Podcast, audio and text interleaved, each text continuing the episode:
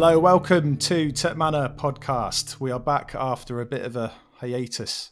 How long has it been, chaps? Like three weeks, two and a half, three weeks maybe? I was going to say a week. it just shows how time It's- goes. It's been a while. Hay fever has truly set in. I've taken all the drugs under the earth to try and make sure I'm not spluttering through through this podcast, but we'll have to see. Uh, John, how how are you how are you getting on? How's isolation for you? Yeah, it's not too bad. I keep um I keep doing lots of exercise, you know, within the guidelines and all that, but then getting really hungry, so I'm just tempted to eat the entire house, which is not not what we're supposed to be doing. So I'm in a sort of exercise hunger loop. But Yeah. anyway, Good. Jack, what about yourself? Yeah, it's not too bad when the sun's out. Been out in the garden for lunch and I've got a run in, so I feel kind of mentally positive, which is good. But just hoping that it's not going to be for the too much longer term. Yeah, absolutely. And and Connor, what's going on in Ireland? Uh, not a lot, mate. It's just you know, working out on the bike a little bit. Again, like John said, keeping inside the uh, government's guidelines. But thankfully, I can I can also cycle indoors because I've got an indoor trainer, so that keeps me sweating. Um, but no, I'm I'm all right. I'm all right. I just Good. I think Some yeah, nice imagery there. Nice Oh. sweaty imagery for everyone. Yeah, well, you know, you got got to tap into the listeners, don't you, a little bit? moving on. Something to envisage. Yeah, let's let's let's crack on. Now, this is a very special episode. We have broadcasting royalty in our presence today. Well, Oxford United broadcasting royalty, especially. So, welcome to Tip Manor Podcast, Jerome Sale. How's it going? It's really good. It's good to be with you. I feel a bit starstruck with you guys. Oh. I will take that. Yeah. Absolutely. And- You're my and- Sunday night listening. Um, I have to drive my co- my daughter back to, to college on a Sunday night, and uh, when you have managed to do this by you know post our Saturday game and get it loaded up by a Sunday night, I'm very pleased. Cool. We will keep that in mind. So that's, Um, what- that's what- James's you don't credit, flag that off the commentary, yeah. True. What um what have you been up to? How has all of this stuff impacted kind of your job and all the guys at Radio Oxford in terms of like your usual roles and routines and such? Oh, it's been absolutely crazy. Half our staff are working from home. This is normally quite. I'm, I'm sat in BBC Radio Oxford studios at the moment, and Yeah. half the staff we just don't see anymore. They've been sort of sent home working from home. For me, it basically means that my Monday to Friday isn't massively different in so much as tonight I'm doing South Today on you know the regional news program down here. Um, but I'll, I'll do a breakfast show this week, a couple of breakfast shows, that kind of thing. So I'm standing in doing less sports stuff or no sports stuff. But like you guys, you know, Saturday is the culmination of the week. It's the thing to look forward to, the game and all that surrounds it. And it's not there at the moment. I find, you know, you're saying I think it's about probably three three weeks since I listened to you guys, and it feels a lot longer. I'm honest with you. I was wondering if yeah you were going to be doing traffic updates and the weather and all There's no sorts. 'cause- True, yeah, yeah. There is no traffic at the Pear Tree roundabout. So no, I'm. I'm presenting the breakfast show. I'm presenting South today. Um, I- I'm basically the super sub. I stand in for for everybody, but don't get my own show because there isn't one. There's no support. No, God. I'm hearing all sorts actually on various radio stations. I listen to Max Rushden quite a lot, and he has Barry Glendenning from the, the Guardian on. Um, they're pretty good. They're funny guys, but they've been playing, reenacting famous football games like England v Germany in Euro 96 and playing with dice and just re rolling them, getting David Seaman on to roll a dice at home. Then they were so desperate to get someone on to, with a German link that they got a bloke on called Ted who had two German Wow. shepherds, and that was the closest they could get. Well, I'm glad to say we're not there yet. I mean, there is a bit of news going on around Oxfordshire, which is I don't know if you know. There's this there's this thing going on, so we're quite busy in that regard. We- We're not quite at rolling dice yet. um, right. So, Jerome, this is all about you. This episode. I like. I know that might be a bit weird, Yeah. but you know, I've spent It's- I've spent um, 40 years watching Oxford United, and it's always been about them. So yeah, I'll take it. so kind of back to the start of it all and the times of mini Jerome. Um, and it's kind of a bit of a traditional thing for the pod itself, where we get people on for the first time. We ask them kind of where were you brought up, uh, and for you especially, it might seem like a bit of a stupid question, but were you raised as an Oxford fan? First game, uh, first player or manager who you consider an idol, um, and that type of thing. Yeah. Um, so I grew up in Oxford. Um, my grandfather had actually been originally a Bradford Park Avenue fan, but they moved down from Yorkshire. Um, my my mum um, moved down from Bradford when she was so appropriately for this this program. I was Yeah, going to say, yeah. yeah. Yeah, there's the link. Uh, so they moved down when she was a teenager. Um, he then switched allegiance from Bradford Park Avenue to Oxford United, um, but it kind of skipped a generation. So for for me, I actually was the one nagging my dad to take me to the Manor Ground rather than um, you know being dragged along, kicking and screaming when I wanted to do something else. Um, that was the 1978 nine season, I think, or maybe maybe yeah, 78 Yeah. or 79. Um, I watched the um, last home game of the season, which was against Lincoln City. Um, having been to Oxford City a, a couple of times because United had been away, um, and then had to wait a whole summer for it to start up again. So yeah, that, that that was my that was my era. Um, Bill Asprey was the manager, so um, these were not glory days, but they turned into glory days quite quickly. So I was like seven or eight, no, maybe a little younger then. Um, but by the time I was kind of 11, 12, Jim Smith was manager. And yeah. as everybody knows, things were starting to. T- I mean, that feels like I got lucky very quickly. Um, but when you're that age, of course, it's forever. So See, for, mo- it, it felt like I put in the hard yards by then. for most of us, we probably started supporting Oxford, and then it went downhill rapidly for about fifteen years. Yeah, completely the reverse. Yeah. Yeah, I'm, I'm, I'm very, I'm very lucky, and I do actually think that you know the uh, the generation certainly that started watching since the mid '90s until you know, and it went through some lean old times before it started to get better. yeah, no, definitely. Yeah, absolutely. What about um, first player that really caught your eye then? I lived across the road from Malcolm McIntosh. Um, so he was uh, he was playing as a fullback for United at the time. So I, I was always like, re- my first away game was for my, I want to say, eighth birthday away at Bury, and um, Malcolm McIntosh came over with Peter Foley and was we're talking to me and my dad behind the goal and offering us seats in the. Uh, in the stand, and I was like, "No, no, I want to be back. I want to be behind the goal." But thanks, thanks anyway.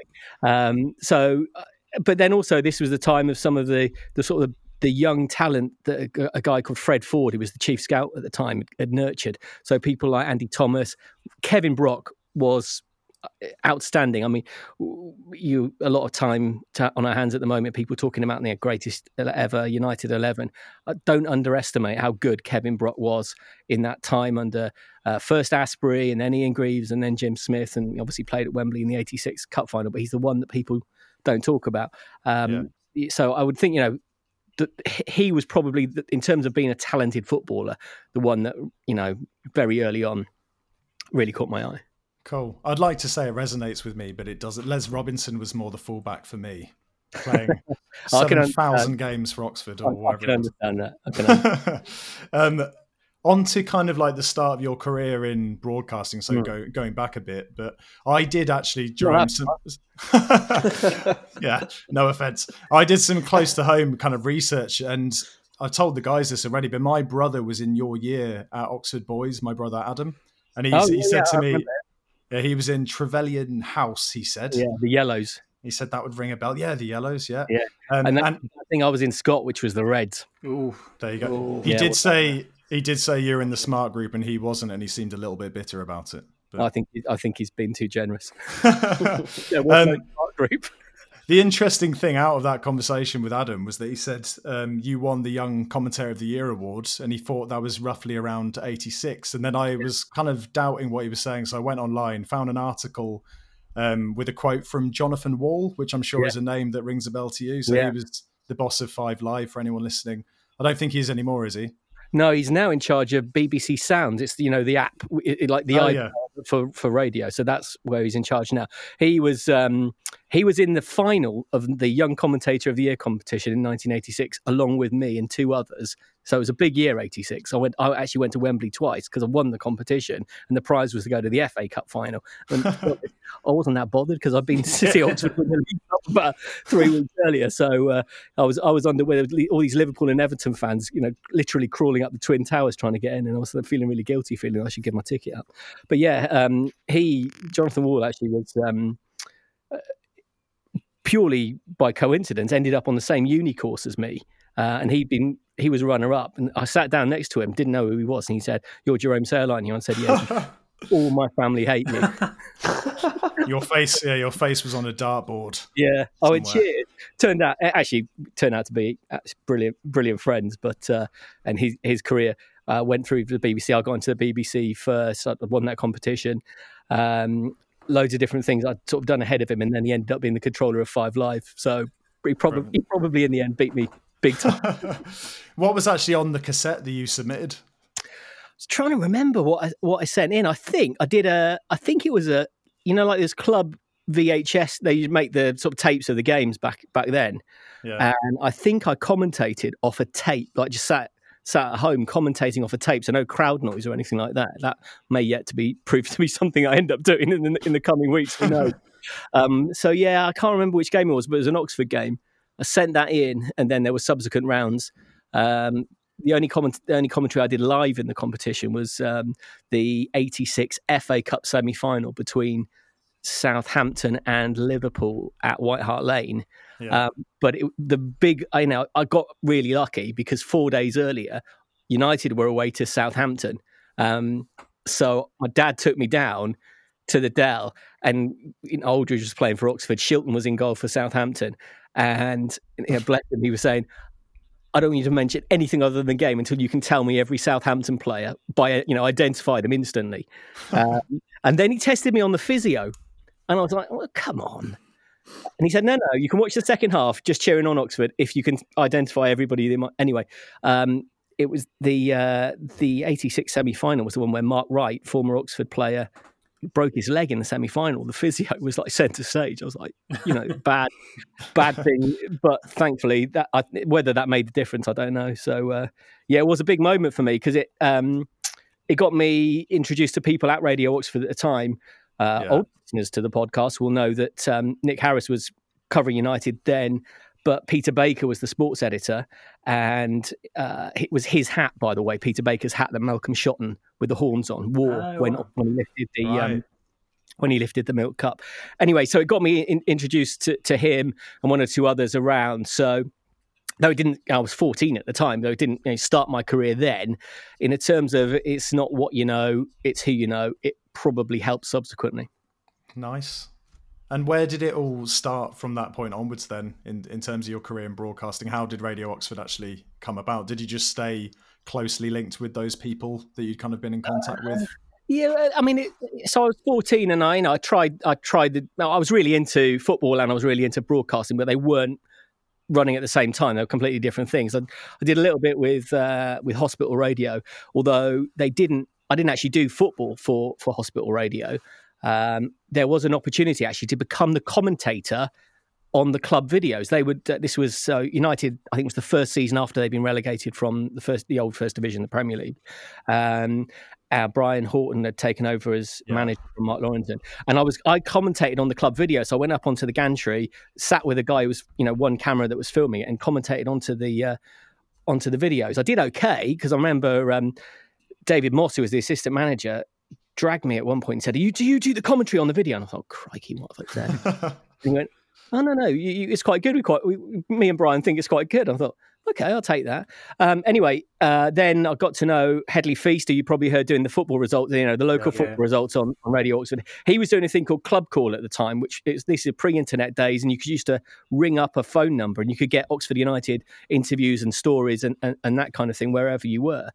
Um, I remember doing that on my wedding day, but that's a different story. Um, Paul, Paul, Moody scored a hat trick at Cardiff. Uh, Worth it by the sounds of it.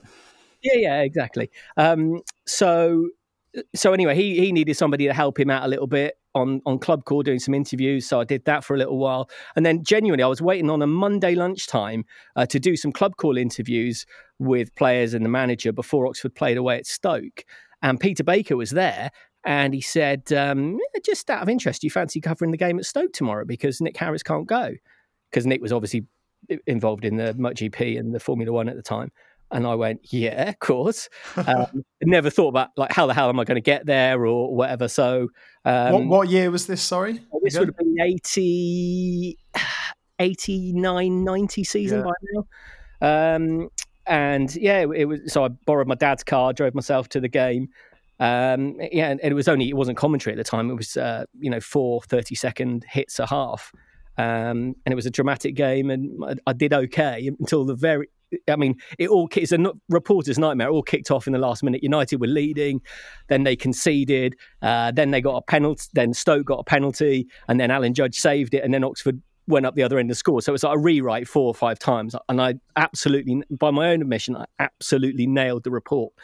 Um, and then Peter Baker came over the line afterwards and said, that was absolutely brilliant, apart from you gave the score the wrong way round. You said it was Stoke 2, Oxford 1. And oh, no. so uh, my my balloon was well and truly burst at that at that moment. But um, I did another couple of games right at the end of that season, and uh, it, yeah, it seemed to it seemed to go quite well. I'm very grateful. Actually, I owe a lot to Peter Baker. His wife, who was working for Radio Oxford at the time, she was a presenter called Mary Small. She um, helped me out getting extra extra work on her show. Um, and Headley as well, and Nick, um, all very gracious and very helpful. When when I was coming through and looking back, I was probably sort of ambitious and obnoxious. So um, yeah, that I didn't deserve, I didn't deserve all the help that I got really. nice. That was going to be one of the questions we asked about people in those early days that were kind of helping you along. A bit of a cliche question, but you've already gone mm. there now. Um, what about um, the TV side of things as well? So where did that come about? Because we saw yeah. you on. it used to be BBC Oxford, and then there was this opt-out thing, and it all yeah. on Wikipedia it all sounded rather boring for people. Yeah, I mean it, it is. It, it's they they, they change it changes all the time. I mean, I'm presenting the news tonight, and we're BBC South Today Oxford now, yeah. um, which is a 10, 15 minute part of the start of the 6:30 regional news. Um, and yeah, if you look on YouTube clips of you know the conference era, we were the only ones. Fil- um, oh, I know we're sort of going off the uh, chronology of this a little bit, but we used to have to um, you know like bribe club cameramen to give us a DVD of games so we could bring so we could actually show. That's why that's the only footage there is on YouTube. We were the only ones at the time filming it. So uh, yeah. Um, so, but actually, I mean, when I um, with Radio Oxford, uh, first of all, I actually got a full time job as a news reporter, and then they had this ill fated merger of Radio Oxford and Radio Berkshire and created Thames Valley FM, which lasted, which lasted for about four years. But by did they not learn from Thames Valley Royals? I mean, it's... yeah, I was, well, I was just about exactly. to say that. we, we would all we'd all set up to do um, to do like a joint programs all the way through, and then we got absolutely hammered, bizarrely, in the Reading paper rather than the Oxford paper. Um, so actually, the the first Saturday that we we broadcast, we actually split the commentaries. Um, so we never actually did a Reading game on, on Radio Oxford, if you like. But it was a, there was a big turnover of staff, so that meant I could get the sports editor's job at, at Radio Oxford. And then um, after a few years, at the time, Oxford as a Oxfordshire was was part of BBC London, in terms of its TV region. So uh, very occasionally, you know, they they would do stories from here, which are basically about the university skateboarding sheep, or if you're really lucky, something about um, something about the football team, and they'd you know deign to give you ten. You know, a minute, ten seconds, or something to do do a piece of when Oxford got taken over. They said, "Oh, well, you know about sport, you might as well do it." Uh, so I did that, and it worked out okay. And then they did a screen test when we started to do presentation from here, um, did that, and that worked out okay. So for me, the it's it's meant that I've told you a little bit about what I'm doing now. The probably the best thing about my my job is the diversity. So you know, I can do some TV news, I can do a radio breakfast show or, or drive time show, but then still do Oxford United at the weekend. There's a lot to like about that. And when was the first time, or what was the first season where you were truly covering kind of every game type thing? I know you missed maybe two or three or whatever a season, yeah. but when yeah. when did that properly start kicking off? So it was probably that was probably the when the the merger happened when it was um, because I went from being you know at the mercy of somebody else and and to uh, which was 96 was the year it was the year of the promotion under Dennis Smith so actually you remember the um, the Wycombe game the famous shot of um, yeah. doing a backflip and yeah. um, uh, Stuart Massey hanging on the crossbar. That was the last game of the old Radio Oxford. And the first game of Thames Valley FM was the one that followed. I can't actually remember what, what that one was. But um, that was where I became the sports editor. So that was the time we actually negotiated with United that we would, at the time, do commentary on every away game. Yeah. Um, and then once they moved to the Kassam, um, with a little bit of negotiation, we got to do home games as well. They, the fear was that home commentaries would affect the would, would affect the crowd. As it turned out, they did affect the crowd, but actually it seemed to put bums on seats because people were coming up to us and saying, you know, we heard the commentary on the radio and we thought this was in the early days of uh, um, we thought it sounded really good, and you know, we want our money back. Yeah, absolutely. what about um, detaching yourself as a fan? We were kind of discussing this um, before we came on, like how if we were in your position we'd find it extremely difficult to keep ourselves within ourselves when mm. commentating, especially in the big moments of the big games. Like yeah. when it, was that something you had to train yourself on to kind of detach fan from broadcaster? Yeah, get I guess. I mean, on I'd done quite a lot before I actually got to doing regular radio stuff, so it became quite normal. It's a little bit like putting on a posher voice when you're on the phone to somebody or something like that. It, it's yeah. the same. It's the same thing that stops you swearing on air. Um, it, it just Connor, Connor you, you, yeah, you, I'll, I'll, uh, I'll, uh, I'll, get my pen and paper now. I knew there'd be some dig at me because of swearing going on in this episode. I just anticipated oh, it. Sorry, sorry, Jerome. I didn't think it was coming I'll from. Let, no, I'll let you off. I'll let you off. Um, so, so yeah, but I mean, it's still it, it, What it does is it makes it makes things very different. So uh, I'll give you a couple of examples. I remember that the um, that same season, that '96 season, there was a match at Crewe, penultimate game of the season, and you just knew Oxford had to win it. They would get themselves into the automatic promotion places as a result of it because Blackpool had, had lost at Walsall. And you just felt the first time I ever felt this kind of sense of um, like responsibility, knowing that thousands of people were listening. It almost felt as if you said boo, people would jump because they weren't just listening to the radio. They were sat, you know, you know, like when you're really yeah, into it, yeah, yeah, yeah. looking at the radio rather than um, rather than just listening to it. Uh, you you take in the radio with a football match, or I used to do.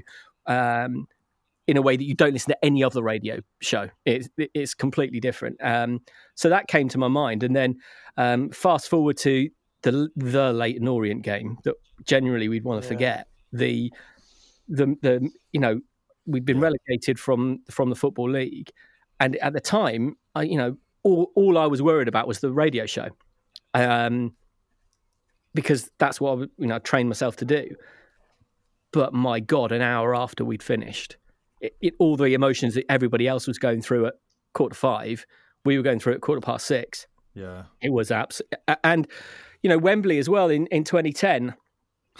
um, crikey, the, the emotions, the, the completely different emotions crashing through when, it, you know, when Potter scores. You're just thinking, this is a really big moment for the radio station and for the football club. Um, your emotions you you deal with later. Do you prep like um like a lines for if the inevitable happens? So like after Lee Steele had scored or Potter scores, do you prep a line to try and you know that sort of memorable one line, or do you just kind of let the emotion and yourselves just say what what you feel? Um, you think about it. I mean, I'd spent four years thinking about what I'd say if when I got back in the football league. Back back on the coupon, wasn't it? Yeah, it was, and it's really nice that people quote that back to me. Yeah. Um, and it was it just, but that just came to me from um, when from the Leyton Orient game. Uh, the presenter of Radio Oxford's breakfast show at the time was Sybil Ruscoe, and she kept saying, you know, Oxford are going to fall off the coupon um, you know, if they if they lose tomorrow, kind of thing, on, on the, the day before the Orient game. And that I don't know where that came from because actually I I had thought about it and I was going to say the important thing was back in the football league, back where they belong. And I thought I'd say that, and I never told anybody I'd say it because I didn't want to jinx it. Mm. And um, and actually, the, then I said, and I bet you, you look for the the power of three, you know, three things to say. So I was when the fi- the full time whistle went, I was just hunting for a third thing to start it with, thinking that would be the throwaway line. Yeah, yeah that's the one that people mentioned to me, which you know I'm very ha- I'm very happy about. If the, if that's my commentary line that I'm remembered for, I'll take yeah, it. I like I like that one because uh, I popped up to well, I say up. This is when I was living in Oxford. Um, I went to, to Manchester and went to the um, Football History Museum, and they've got a, a a, kind of like a tablet thing there, and you can go go through various football clubs and click on famous games, and they've got the radio commentary, and your commentary from that game is is on there. And I remember standing there next to my dad and listening to it, and, and stuck the headphones on his head, and we were like, "Yeah, that is that's just class. We that'll always stick with us." so I think that's a good one for you to be known by. Yeah, I'll take it. No doubt about it. S- similar line of questioning to where where John's just gone with regards to prep. How has kind of prep changed for you over the years when it comes to like uh, Radio Oxford commentary for Oxford United?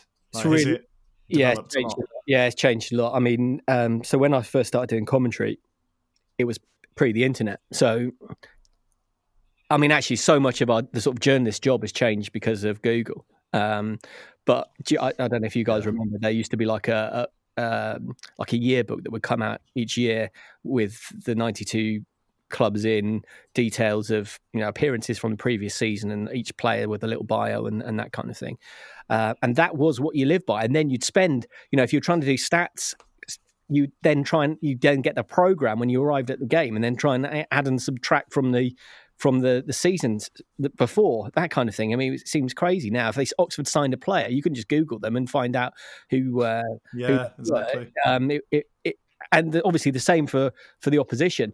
So player identification that comes quite quickly because by and large you're only you're seeing unless there's a promotion or relegation, only six or seven of the clubs that Oxford are playing change. Um, and doing the stuff for South today as well. You, you, for the you know, for the moment we do MK Dons and, and Swindon as well as um, as well as Oxford. So you you know teams that coming out from League Two, you've got quite a good idea about as well.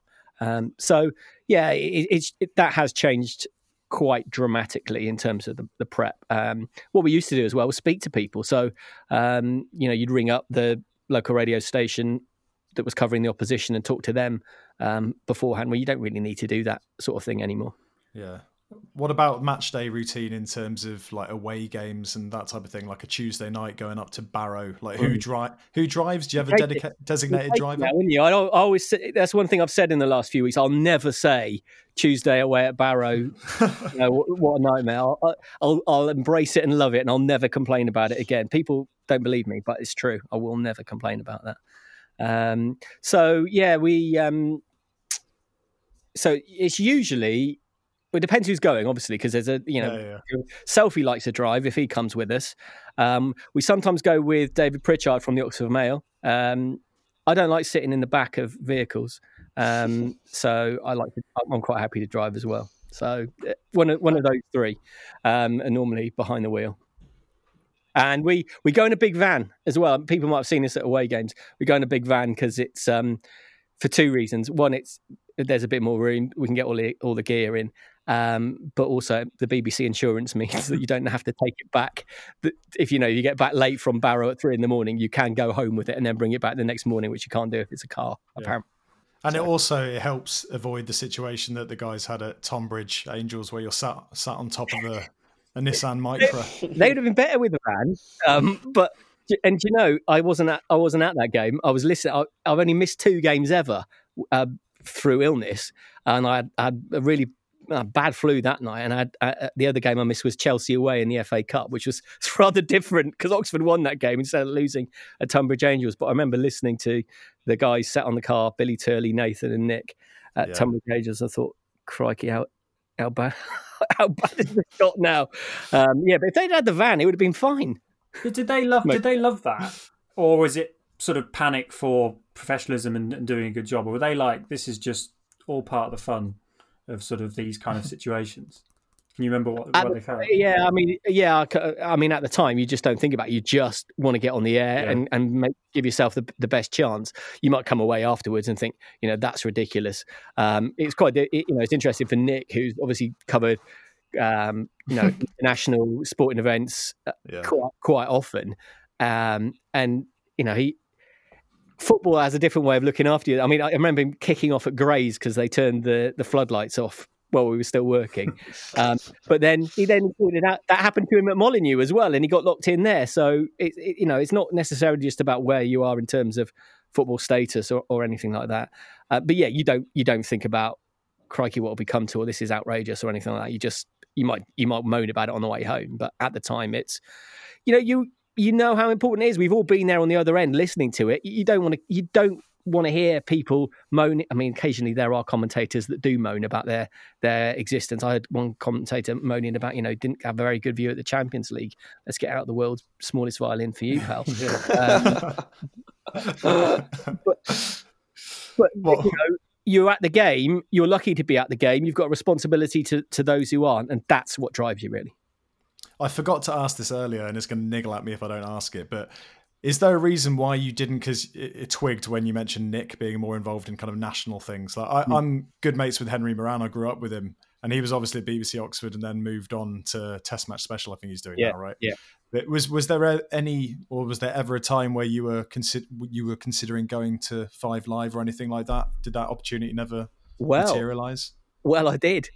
um, uh, that was one of the times that I sort of bumped into Jonathan Wall again. Um, so it was just after my son was born, um, and that they basically were always going out into the regions and taking people, you know, you know, offering chance to apply for jobs at Five Live. Um, first of all, on a kind of secondment basis, but you could pretty much turn them into full time jobs if you wanted to.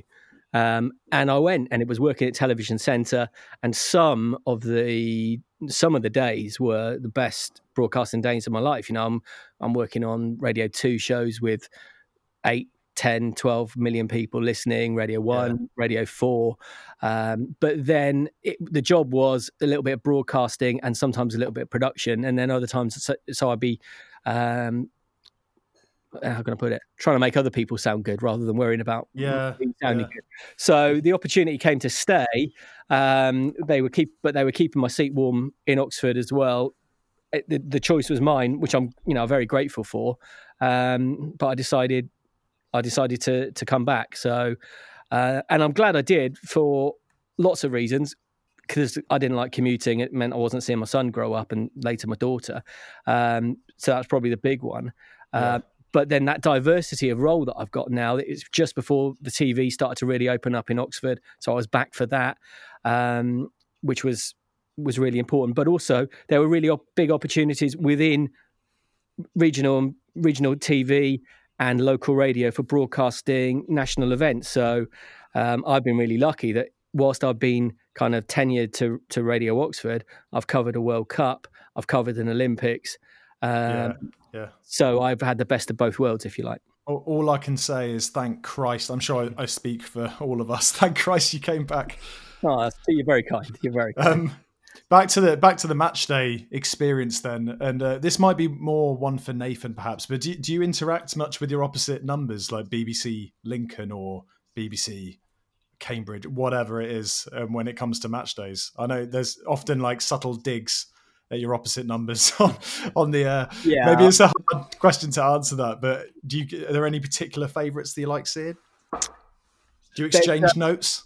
Yeah, yeah, of course, absolutely. I mean. Uh, there are some there are some people, particularly if the people covering the games are sports editors. So therefore, because you tend to get people that are full time who are the sports editors, or you, there's maybe one full you know full time deputy, and then the rest are made up of freelancers. So it rather depends how big the radio station is. We we only cover one football league team, but there are others um, that cover you know a dozen you know, yeah, London yeah, or, or, Manchester or something like that. So um, the personalities change quite a lot.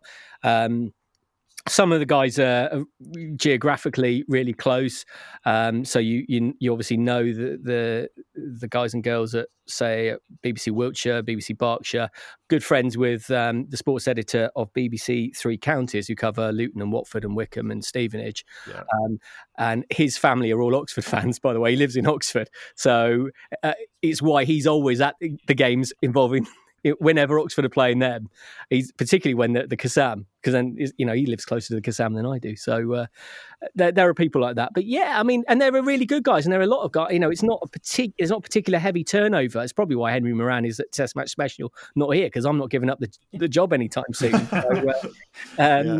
So you know, you you probably have seen Sunderland till I die, and Nick Barnes is the commentator for BBC Newcastle yeah, yeah. there, and I've known him for years. He he covered Carlisle before he went over to to the other side of the country and first Newcastle and then covered Sunderland. So um, yeah, I mean it's, it's, quite it's quite a tight fraternity in, in, some in some ways, mixed up with you know freelancers that, that come in that you maybe don't know so well, and some are better than others, shall we say? we were hoping you were going to say like you know there's massive beef with BBC Mansfield, and it, yeah. it all happened because of uh, something uh, that time Appleton smashed up the um, the bench or something like that.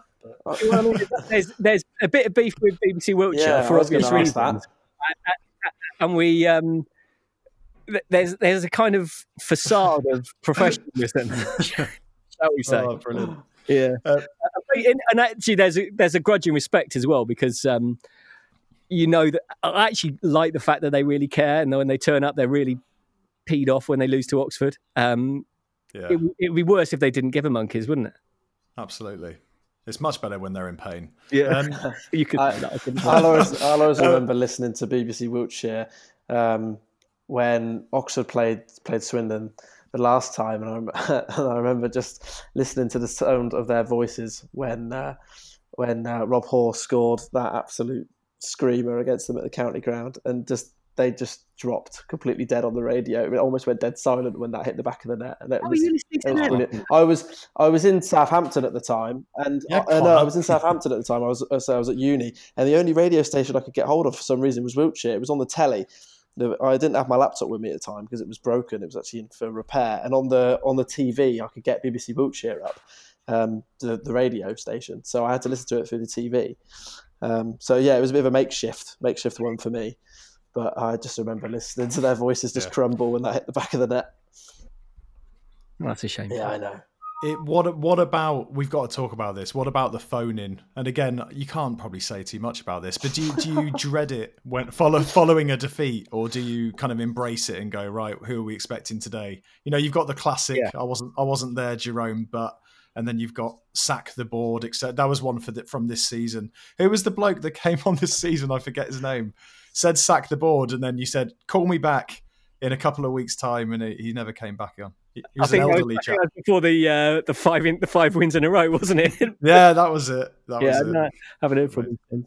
Um, if I'm absolutely honest, again, it goes back to the difference between being a fan and a broadcaster. Uh, it, you know, a really bad defeat or a really bad run of results. The the fact that the the switchboard will light up and we'll get a punchy phone in and that Yeah, kind of thing It's going to be a better listen. If I'm absolutely honest, um, it's not what I set out for at the start of the day, but it's the kind of silver lining to the cloud.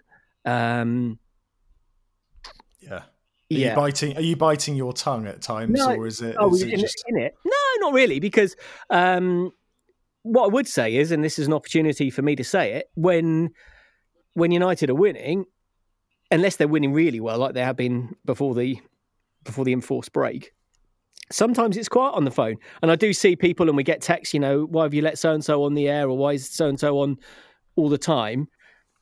The fact of the matter is that off, after after a routine one 0 win, we probably only get in a handful of calls. Probably not, you know, sometimes not even that. Um, people love to to ring in and, and have a moan up, generally speaking, but uh, people who are happy to assess the game on the radio, it was a bigger, you know, I've, I have to be honest, a radio phone in 10, 15, 20 years ago was always going to be more punchy than it is oftentimes now because people can sound off in relative anonymity about how they feel on, on Twitter or uh, on a forum in the way that they couldn't then. That was their their one way of really sounding off instantly. You know, there there are a lot more avenues to do that these days. So yeah, you know, um, I'm pleased. I'm just pleased pleased that people call. If I'm honest with you guys. You you do seem to do a good job at managing to critique results or the way that we approach the game with whilst maintaining a level of friendship with the club and all the people around it. Have have relations ever kind of soured for any reason, or has your kind of access into the club ever changed for better or worse based on which manager's in place or which regime we're under at a That's given time? question. Um, generally speaking, it's been good, and, and the, I often think that some of the managers that you might have th- you might think have been more difficult actually haven't been, um, and and even owners, and uh, you know, there've been some weird times, there've been some difficult times. Um, we've never. We, I, I think I'm right in saying we've never been close to being banned. There was a time when the uh, the Oxford Mail got banned when United were particularly bad, and John Murray uh, said so. Um, we we fell out because we wanted to be banned as well. It was so bad watching. Um, but um, no, the the relationships have been pretty pretty good. And what you find is certainly these days when it, so much criticism is available and critique and a, a- opinion is is offered whether people want it or not. As long as you're fair, um, footballers and football managers and even club owners kind of understand that it's not always going to be a joyful embrace of, of everything that they do or say. Uh, you do have to make sure you, you're, you're fair, and and and you can only go to a certain level. I mean, um, I always think, all right, if the person I was talking about is listening to this, could I justify what I say? You know, Yeah. you, you've got to make sure as a as a fan you can sit there and go, so and so is absolutely rubbish, and I don't care. He's never going to be a good good enough player for Oxford United, and m- many of us have done that as fans. Uh, everything that we say on the radio, in my opinion, you've got to be able to back up with some reasoned argument. You can't just be emotive about it. And if Yeah. you do that, uh, and I'm lucky over a lot of years, and I hope hope it, hope it stays like that. Uh, I've managed to be, you know, I, there have been times when I've absolutely cheesed off managers and, and players, and and, and it take you know sometimes it takes some bridges to build, but generally speaking, I've managed to stay on the right side of that line. I think. Okay. I just realised the time. God, this is going quick. What time do you have to read the news, Jerome? Um, well, you've got you've got ninety minutes. Oh, okay. Maybe we don't need that long, but still. In terms of like, we were planning at one point uh, going through kind of Oxford seasons in a chronological way, but we could be here all night. Yeah, But if- unfortunately, I've been watching for a very long time. we'd we'd like to chat about some of the key periods and moments in the club's recent history and get some of your thoughts and feelings, however blissful or painful they may be, to reflect on. So, I guess since you've been covering Oxford, what seasons or eras really stand out for you as a as a broadcaster, both for being glorious, yeah, but also for containing some real real low points? And you could probably say the late '90s period into early noughties is perhaps standing out, but Yeah, I words into your mean, the first commentary I did was the um, Tranmere Rovers staying up game in 1992, um, where Oxford won at, at Tranmere on the last day of the season. We weren't doing commentary at the time, so Nick and I worked together as commentators for the first time that day. Um, And that was at a time of, you know, Robert Maxwell had died. The club was in absolute chaos. You know, I don't think the players or the manager got the credit. You know, even now you hear Brian Horton's name mentioned, and he's like double barrel to Horton out, isn't he? Yeah. Um, but it, you know, he did he did absolute worked absolute wonders to keep the club up, up that season. Um, and '96, Dennis Smith and that amazing charge to promotion um, was a big time for us in terms of broadcasting as well, because that was, as I mentioned earlier on, that was the t- change to doing commentaries and, and Thames Valley FM. Um, on the downside, I mean, 2006 was a massive year for me because it ended, you know, the the takeover, the return of Nick Merry with Jim Smith, um, uh, then Yeah. then relegation, um, and that summer was the summer I covered the World Cup. So I spent the summer basically around Germany covering the World Cup. Um, the last game I covered in the World Cup was England's quarter final against Portugal at uh, Gelsenkirchen, Schalke's ground. The next game I covered, um, I think was at Dagenham. You know, Yeah. couldn't Wow. believe it. Reality check. Yeah, Ah, yeah. How was the um the Kassam takeover period for you? When Kassam took over for Yeah. uh, when he bought the club, I mean, uh, you got to remember at the time, Saved us. yeah, it was real concern that the club was going to get out of business, and I think many people w- would understandably have said, and maybe if they, they would would still say so, even with the benefit of hindsight, that they would be happy for Kassam to make what he could out of the manor ground because you know history will say how uh, he made a lot of money out of the manor ground. Um, he did, but that that ground had a covenant on it that you could only you couldn't do anything with it other than leisure facilities and all the rest of it. He he was one of the few people that could change that. He changed it largely for his benefit. I, I, fully accept. Um, but there were many people at the time that say, if you save this football club from going out of business, I'll take that. Now I know there were others around at the time that would say, well, we would have done so and we would have been more um, beneficial to the football club. At that time, it, it that wasn't the way that it was coming across. Um, We didn't really know a huge amount about him. Malcolm Shotton was was manager, was was also working wonders um, with one season where he kept United up, but then then it badly badly unravelled. And you know, we talk about the Kassam not feeling like home until perhaps you know ten years they till the you know Chris Wilder took United back into the league. Um, a lot of that was about the football, not just about the the, the stadium. I think. Was Sam? Yeah. Was he sort of open and, and engaging? I mean, I can remember Oh, times when his car would have guards next to it if we won, and they wouldn't be there if we if we'd um sorry if we'd lost it, there'd be guards next to his car, and if we won, there Yeah. wouldn't be. But you never got to see. He always to me seemed honest about his intentions and the kind of the property side of things, but was always kind of straying towards the line of the ire of the fans. But you never got a sense of what he was really like as a person. No, I mean he he was really open. Um, he would always take your call. He was very friendly um, as a person, and we had to do. Bear in mind, we had to do business deals with him as well, you know, commentary deals and, and that kind of thing. Um, uh, we found he would ring in phone. I don't know if you remember this, but he would ring the phone in. You know, a, a couple of times after heavy defeats, he would ring up. Um, I can remember. I think lost. com- complain? Well, I remember United. We were, I think we were into the second hour of the phone in after the seven 0 was it at Sunderland, and Right. I'm getting a message in my ear saying, you know, we've got Firoz Kassam on, and I was like, "Eh, that can't actually be. So we, we had to go back and check out it was actually him, um, not somebody pulling a flanker, and he, he, you know, he he didn't hide away from from anything. Um, and I think he was reasonably upfront about his his intentions. Uh, um, Yeah, I felt that. I think we always fell for it. you like them or not is a different is a different story. Yeah, no, I think we fell for it a few times when he'd sign um sign a player just to keep us happy, and then it didn't really solve the underlying problems. But I guess he's sort of retrenched now, and it's more about the the stadium's the dynamic, really. Yeah, I mean, my criticism of him as as an owner was I thought his timing was bad. The man did invest in the team just at the wrong times. Mm. Really should have invested Yeah. when Ian Atkins had Oxford um, top of the table or thereabouts. The cup run where they beat Swindon and got the Arsenal yeah, game. yeah. That was that was a that was a big error because he'd invested and just needed to speculate a little bit more to accumulate what could have been a lot more. Yeah.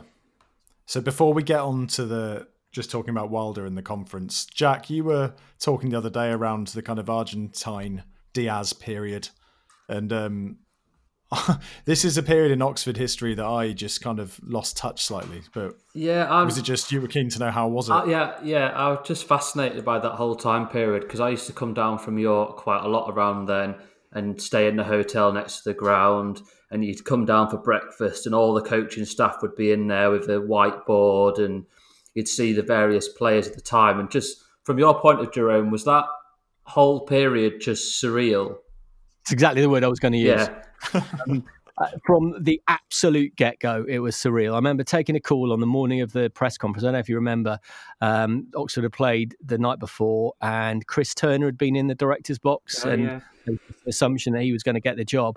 And uh, I don't know, I, some something didn't quite ring true. So on Radio Oxford, we didn't quite go as far as to say, you know, Chris Turner's expected to be appointed or, or anything like that, but we were close. Um, and then I got a call about a couple of hours before the press conference to say it's Ramon Diaz, and fortunately there was the internet because if I'm absolutely honest with you, I didn't know who Ramon Diaz was. Um, oh, you know, um, looked him up um, and thought, you know, this guy's the the third biggest name from Argentina ever after Diego Maradona and Evita. and he, he turned up with this absolute entourage into the the Holiday Inn. They did the press conference in the Holiday Inn, not inside the stadium. And you just couldn't believe it. They just kept coming, look, looking like some sort of mafia group. Um, and all different nationalities, translators, the, the the whole the whole thing. And you, you, you're like, hang on, hang, yeah. hang on. You know, Ian Atkins was the manager just just now, you know. Old school Atkins. um, yeah. Um, and what I would say is they were brilliant blokes. Um, the uh, I remember doing the the first game at the the, the Kassam, and I think Craig Davis scored. yeah, you did remember that. say not no, don't say Craig David. Craig Davis scored, and um, I tried to give it the the big goal to, to um, uh, mark the the Latin influence that, that had arrived, and I did it so loud our line dropped out slightly, so it rather messed it up. Um, but we, I then interviewed Diaz after the game, and obviously he's from Argentina, and I'm thinking, okay, he's, he's, we're told his English isn't that good, and then I realised that the translator was speaking was speaking they were speaking to each other in Italian, because um, my grandmother, not from the Yorkshire side, was Italian, so I, a little bit of a spattering of Italian. I thought, hang on, but he's he's Argentine, wasn't he? Why isn't he speaking Spanish? But the the, the translator was more comfortable uh, using Italian, and he'd he'd worked in Italy quite a lot, so was as happy speaking Italian Diaz as as uh, Spanish, but not English as it turned out. So he never did an interview in in in English. But one time I turned up to do a pre-match, um, and he said, uh, "Why are you here?" I said, "I'm here to do an interview about the game on Saturday," and he said, um, 100 dollars." Sorry, no, we're BBC. We don't we don't pay. He said, uh, "Well, in, in in Argentina, I would get six hundred dollars for for an interview." And, and, I was like, "Hang on." Um, Good deal. yeah, no, no, no. I mean, you know, Ian Atkinson asked for, for anything. And um, he said, okay, next time just bring coffee. Fair enough. Fair enough. And listen, he was an absolutely stand up guy. You know, this guy was an absolute um, hero in his country, He worked at brilliant clubs and went on to work at, you know, amazing international jobs. And he's definitely in the top 10 nicest guys I've ever met in football. Genuinely, that, that wow. good. Um, and, all the team that were, with him as well. The only thing is, I, it just felt like it was, the whole thing was a dream. It it was insane. Do you remember? You know, like when he went and then uh, Horacio Rodriguez, his assistant, was there for one game, and then they were all trying to get into the stadium on the last day of the season. Yeah, it was just it was just an absolutely crazy time. And I was looking at some past programs, and you look at the, the squad players at the time. They had Raponi, Cominelli, Corbo, um, some trialist called Dudu played a game somewhere. It was just fantastic. He was as well. Well, yeah. Amazing. Some of them were some of them really good, and I, you know, I, I really wanted Raponi to to make it because I thought he has a winger. He had he had everything. He, but he... he's um in my top five. Like you don't you asked Jack on the radio the other day his top five, and if you ask me, Raponi is still one of the best players I think I've ever seen at Oxford. Technically, absolutely brilliant. I wish we... he actually only did one thing on the pitch, though, didn't he? Which was cross for Tommy Mooney to score at Cheltenham. But other than that, it, you know, he could do a step over. If it was, if you could win points by step overs, he'd yeah. be a man. Well, Corbo's tackles as well. You could probably hear them in Swindon. They were just they're still reverberating around. Oh, I think fantastic. So going going forward a bit, we obviously had Jim Smith and then Patterson was in charge for a bit, and then Jim Smith took over as a caretaker for a bit. Jim wow. Smith played a massive role, didn't he, in bringing Wilder into the he club did. as well, didn't he? Yeah, I don't think people. I mean, Jim Smith. We've spoken a lot about, haven't we, in the last year after after we lost him? But um, you know, he was. I, I, it was really incongruous having seen him lead Oxford United to the top flight see him at places like Droylsden and Histon and, and, and that kind of thing. It just felt it just felt too weird. Yeah. Yeah. He stuck, he, stuck, with the club. Um, he, you know, he didn't feel he was too big the, for the club, even when they were in the conference. Um, took over a bit when when Patterson went, and then was really uh, key. I can remember taking a phone call from um, from Kelvin Thomas. He, he he wasn't quite telling me Chris Wilder had got the job, but very very nearly telling me, and he was he basically just said, driving back from from Sheffield, uh, Jim's in the car, and we think we've got the the guy that that we want. We've just interviewed, you know, he and Jim had just interviewed Wilder, and as you say, the the rest is history. And I think um, we'll never we'll never know quite. I mean, Kelvin Thomas will give you quite a good good uh, answer on this. Quite how important Jim Smith was in in getting Chris Wilder and seeing the potential yeah. Wilder had. Um, and you know, he w- it was absolutely critical at the time because Jim Smith said before that playoff final, don't win that game at Wembley, and it could be the end of the club. Did you? What were your kind of first impressions of of Wilder, and how how do you generally feel he contributed to the the change in direction? Because we've been on the up ever since, really, with a little bit of yeah. stagnation in between. But okay, first impressions were that this is a normal guy who gets what needs to happen, and one of the things that you know when I don't know why, but it seems like northern managers seem to work quite well with Oxford United. That they they uh, uh, why is that? I don't know. Um, he was from Sheffield in the same way that that that Jim Smith was, although from maybe different sides of the city. Um, and you know some of the things that really irked Oxford fans, like the do you remember the uh, "you can stick your milk cup" comment? Um, I mean, it was a little bit a bit awkward way of describing it, but but that you know you don't get out of this this league by um, by your history. You have to get out of this league by you know playing well in this league, um, and and he was right, and it was definitely a team effort. Um, and as that, you know, the the first season or first half season with Chris Wilder started, you know, you'll, you'll remember it, it what under Wilder started terribly with the defeat at, at, Salisbury, but then sort of gained some momentum. Would have been into the playoffs had it not been for the points deduction. Um, and then they really did a good thing of, of getting the media and the fans on side. And it wasn't just the sports reporters, but it was the front of the Oxford Mail and it was the the uh, general programs on Radio Oxford. And um, Wilder absolutely embraced Malcolm Boyden on Radio Oxford when he started trying to do the I Believe campaign, um, which to hardened Oxford fans, you think, well, yeah, of course we do. We'll do we'll do anything. But for for the club to really be successful, it needed to get beyond what at the time was what two, three, four thousand regular fans and make that six, seven, eight thousand. Um, and they tapped into that, hence thirty three thousand at Wembley for, for yeah. that for that game. And I thought um, Wilder got everything, everything about that uh, that whole playoff run absolutely spot on, including finishing third. You remember he fielded a weakened team at Eastbourne on the last day of the season, yeah, yeah. and that Oxford finished third, not second, and how might it have worked out if they were playing um, Luton or York rather than Rushden in the semis. Yeah. Yeah, it was definitely a time where the club. That was the time of the 12th man fund and all that stuff. That's so right. the whole club was coming together, wasn't it? Didn't he? And, he? and he scored against Luton. And yeah, in his first goal. Yeah, I'll never forget that cheeky little point he did as he dragged the ball back. I'll never. That will never. Brilliant. Brilliant. Um, we kind of talked about the Wembley game, but in terms of the conference days for you, were, was the coverage ever at risk to a degree? No. From a no. No, um, because the funny thing is that the way that football contracts are sorted out as a radio station, you you you have a global deal. So the BBC will do a deal with the football league, and then Radio Oxford has to do a deal with Oxford United. Um, in the conference, the BBC deal with the football league meant that we didn't have to pay a penny to to cover the games as an individual radio station. So it was actually the best value football that we ever we ever had.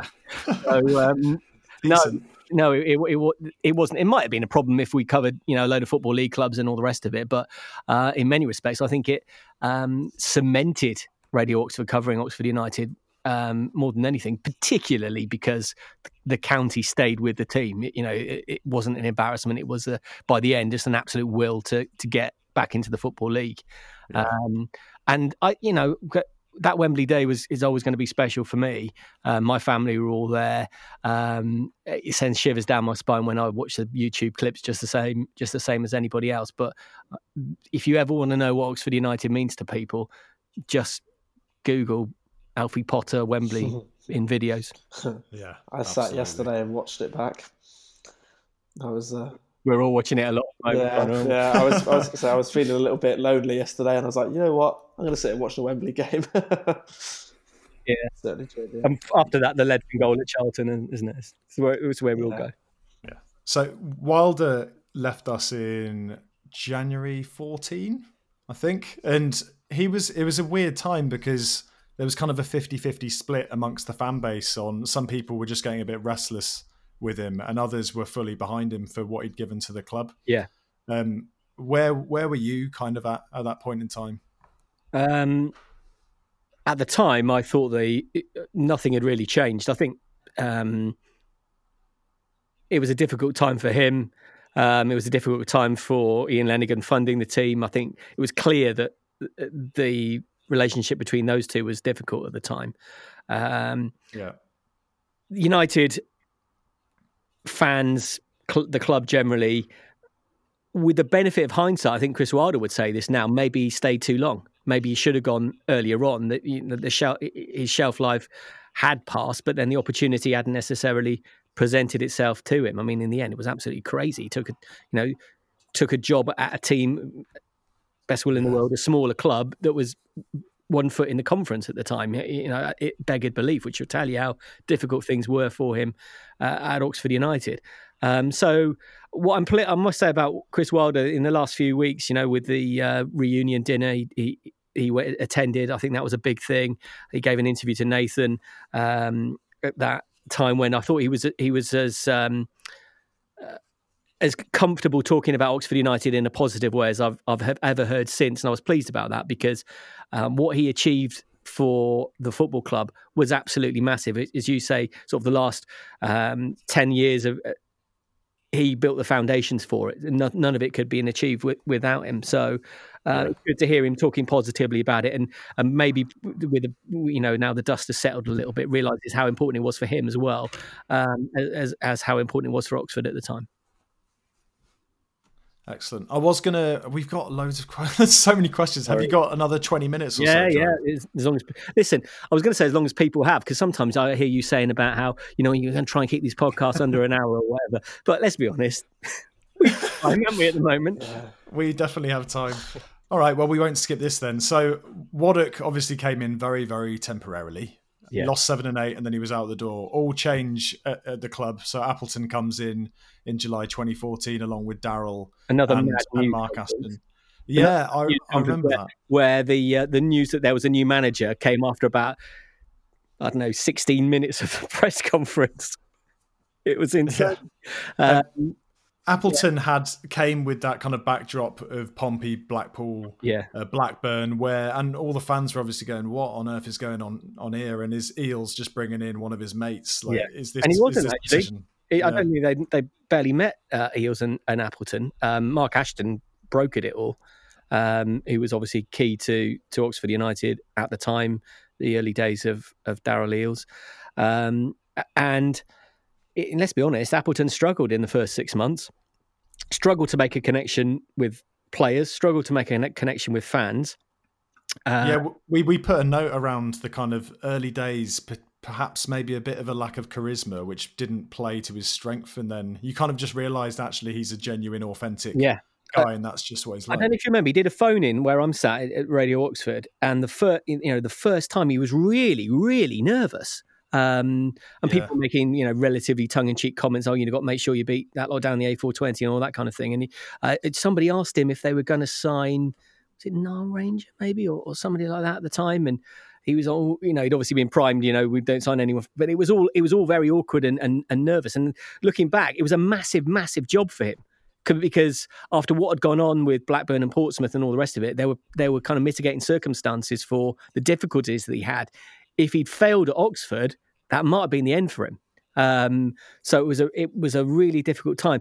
We were doing the Ask Ashton things in the early days, the sort of Monday morning um, fans forums, if you like, and you know every week it, there would be when you're sacking Appleton would be probably the the question that would come up most. Which looking back now is incredible to think about, but it was a really really difficult time for him. And then he, he it, had a start when we sorry to cut you off, but yeah. w- when we were looking at it you think back to do you remember the Cambridge game yeah. away where we lost five well we went one nil up. Hylton scored very early on but we ended up losing five one and we never do well on TV do we? But we were 23rd after 12 games hence the fan reaction and yeah.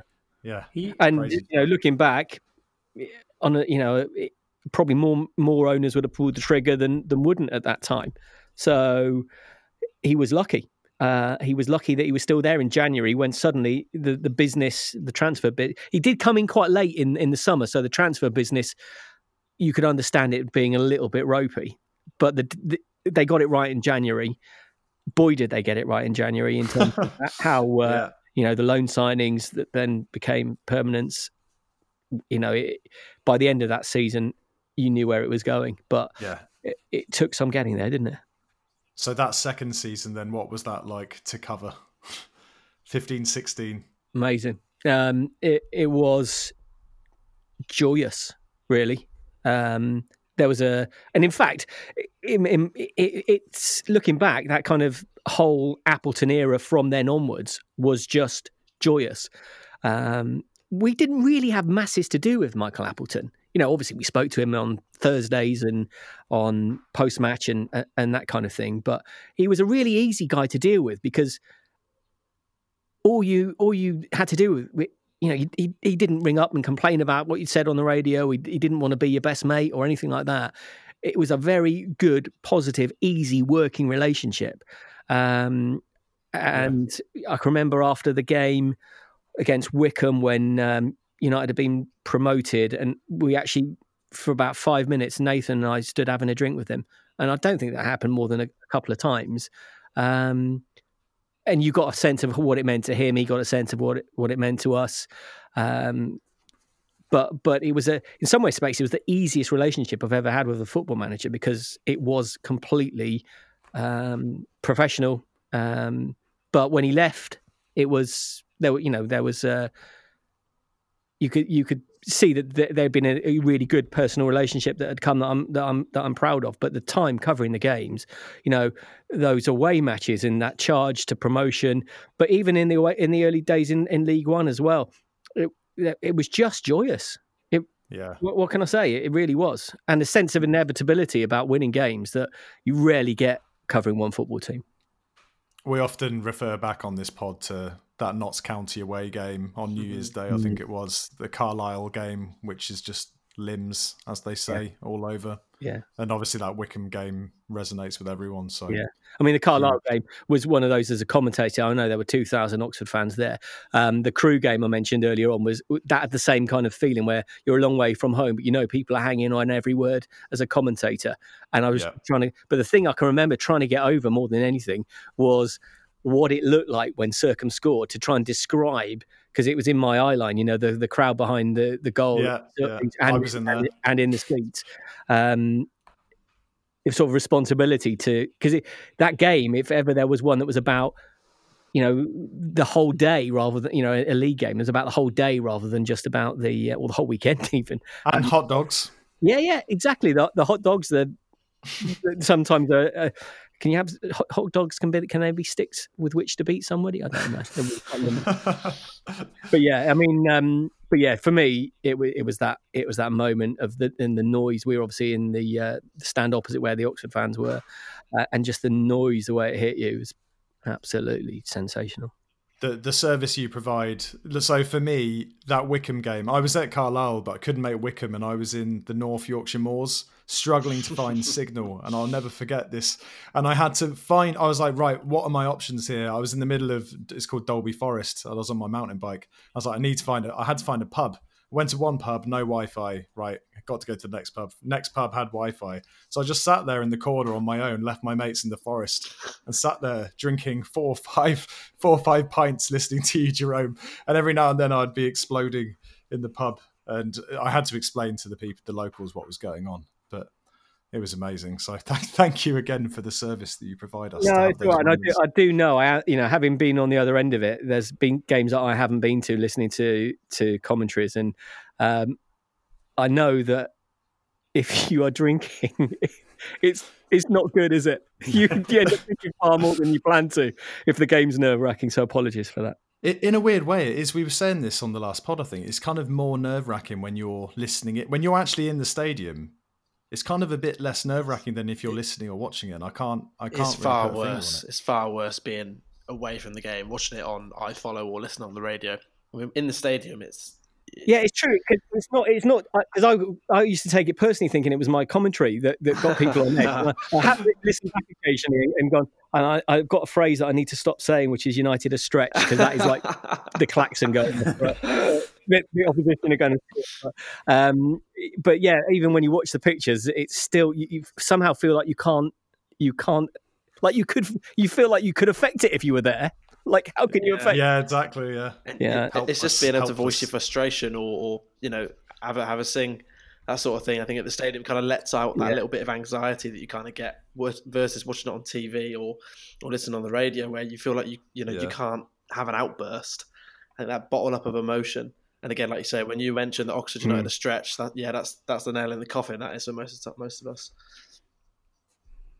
Yeah, so so Map en- ends up leaving on quite a good footing and leaving obviously similar to Wilder the club in a good place and yeah. setting the foundations for someone else. That someone else ends up being Mr. Pep Clotet. And I don't want to talk too much about him because we need to talk about what the current mm. the current management. Um, do you think that 7 0 defeat at Wigan just before Christmas was marked the end? That was kind of the only.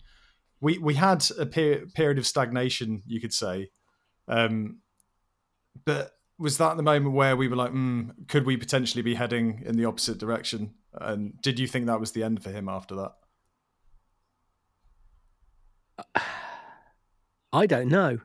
Um, because Eales had been so well rewarded by sticking with Appleton when it had gone badly that there must have been a temptation to try and do the same with with Clotet, who he'd, he'd given quite a lot of money to, and perhaps the sort of money that if Appleton had been offered it directly, he might have he might have stayed rather than going to be Leicester assistant manager.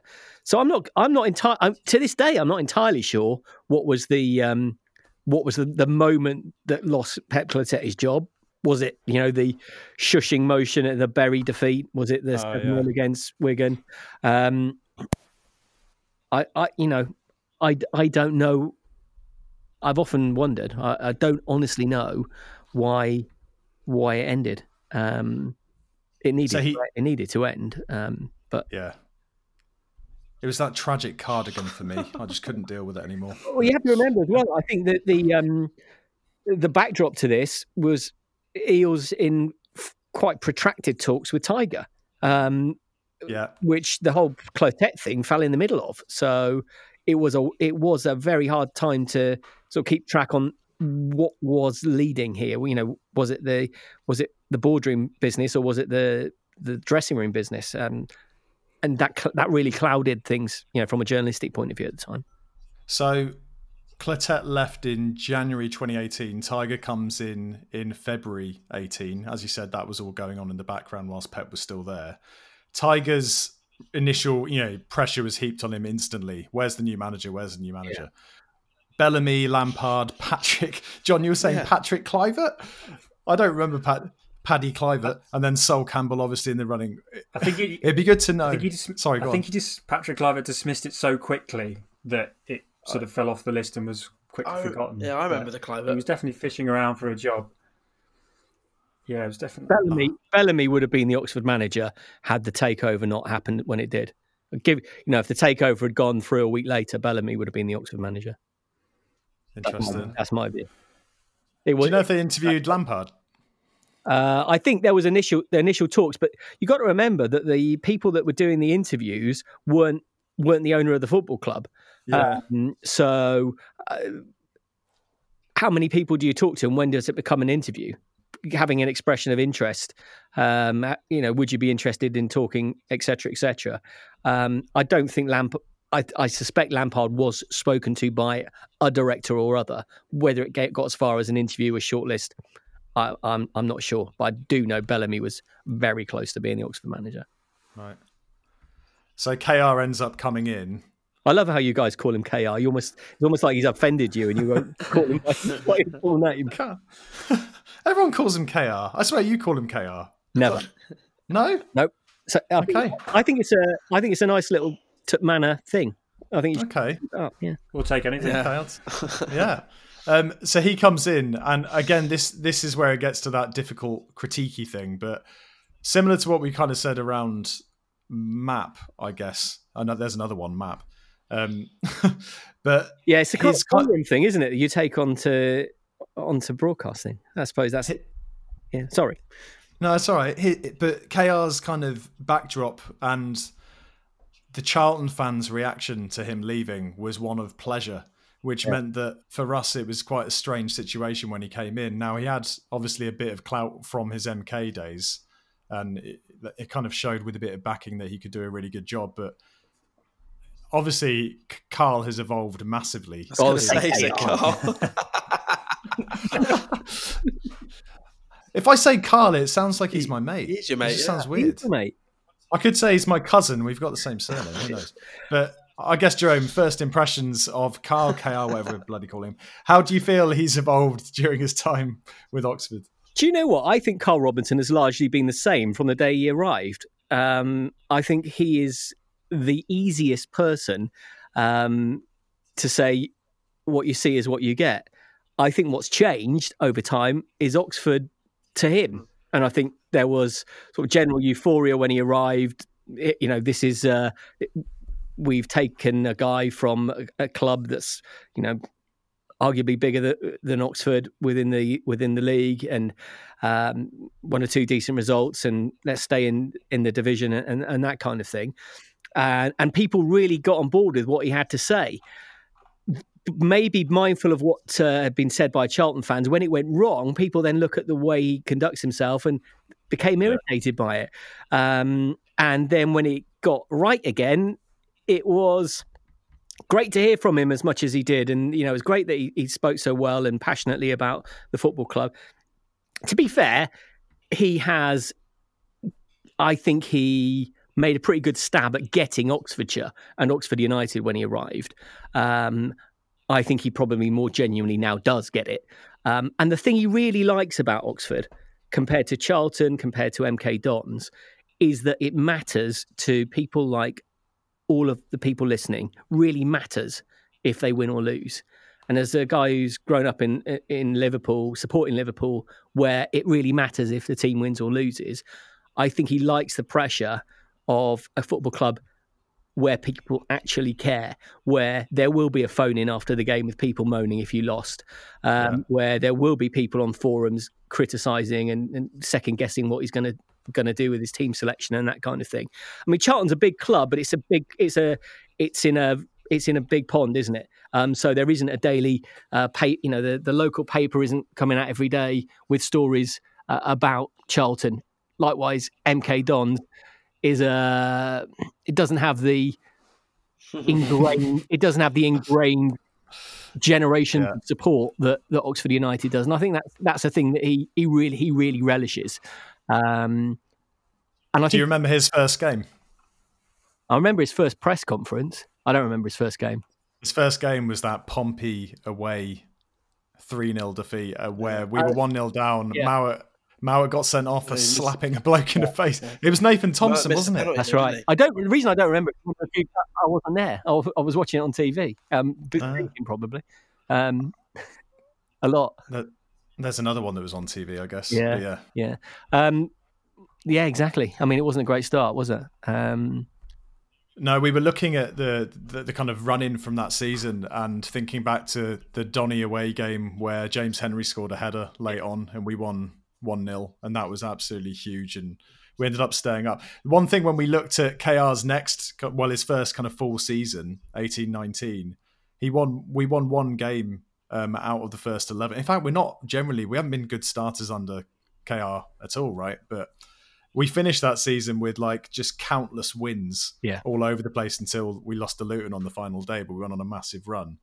Uh, it just seems like by the end of that that 18 19 season, all of the fans were fully on board. And then you get into this year where um, me and John, we were at that Fleetwood away game for this season. And we were listening to the phone in on the way driving back um, towards Leeds and York, and there were people calling up, calling for KR's head mm. once again due to the slow start. Yeah, I remember. I mean, I, I, think, frankly, any game at Fleetwood should not count because I, I think you, know the '86 Milk Cup winning team would lose at Fleetwood. It's just you, you just when you go to Fleetwood, basically, you just want to be able to get home without a big traffic jam. That's it. You know, that's as, that's as good as your day is going to be. But I know what you're saying about the um, the start to the season. Um, I'll throw one back at you. Um, do, I think Karl Robinson will always be on a relatively short leash with Oxford fans because he is so um, ebullient and he is so passionate and all the rest of it that uh, it, it, it, to me it always feels like we're only two or three games away yeah. from people ringing up and saying that you know he's got it wrong and he should go. It's we we often talk about the emo. He's a very emotional chap, isn't he? And when he gets caught by you guys straight after a game, and he he does put Nathan into some awkward positions, doesn't he? With a lot of silences. yeah, such. but I, I, I mean, I think he, he, he is judged probably unfairly on on what he says in the media. But I think too, in in terms of um, the the football, you know, the sort of um, you know the old it, we should go to four four two or yeah, whatever. Yeah. It, it's never it never seems that far away. Um, and it's it, what he is. He's streaky, isn't he? As the Americans say that with Oxford United under Karl Robinson, there are good, really good runs followed by, you know, two or three or four or more not so good games. You, you, it tends not to be a, a, time when it's it either feels to be going really well or really not well. I think he um yeah. he has a way, and it's his enthusiasm and passion of when we're on a good run, it just feels that even much better. And then when when we're not on a bad run, things such as tactics, not changing things, or the way he tends to, he can turn on players on occasions, or certainly used to, doesn't do it anymore. And I think you've you've sort of hit the nail on the head there that it won't be too long because a lot of fans have probably gone backward and forward on him about ten times since he became manager, but most don't admit that. I don't think. I think, I think it was the early. Sorry, James. I, I think it's a, a, real shame that we had the sort of break in in play now because I feel that after the five straight wins, we would have got yeah. to a situation where the away crowds would have been up there. You know, t- instead of talking about eight or nine hundred, you'd be talking about eighteen hundred or two thousand going to games. Um, people generally were all on board, and it's mm. a shame now that that momentum.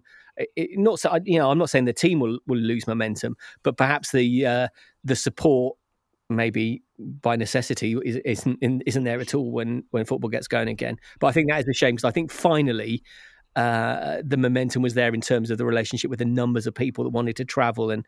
Uh, you know, we were building up to potentially a Carlisle away type scenario again. Yeah, I think you're right.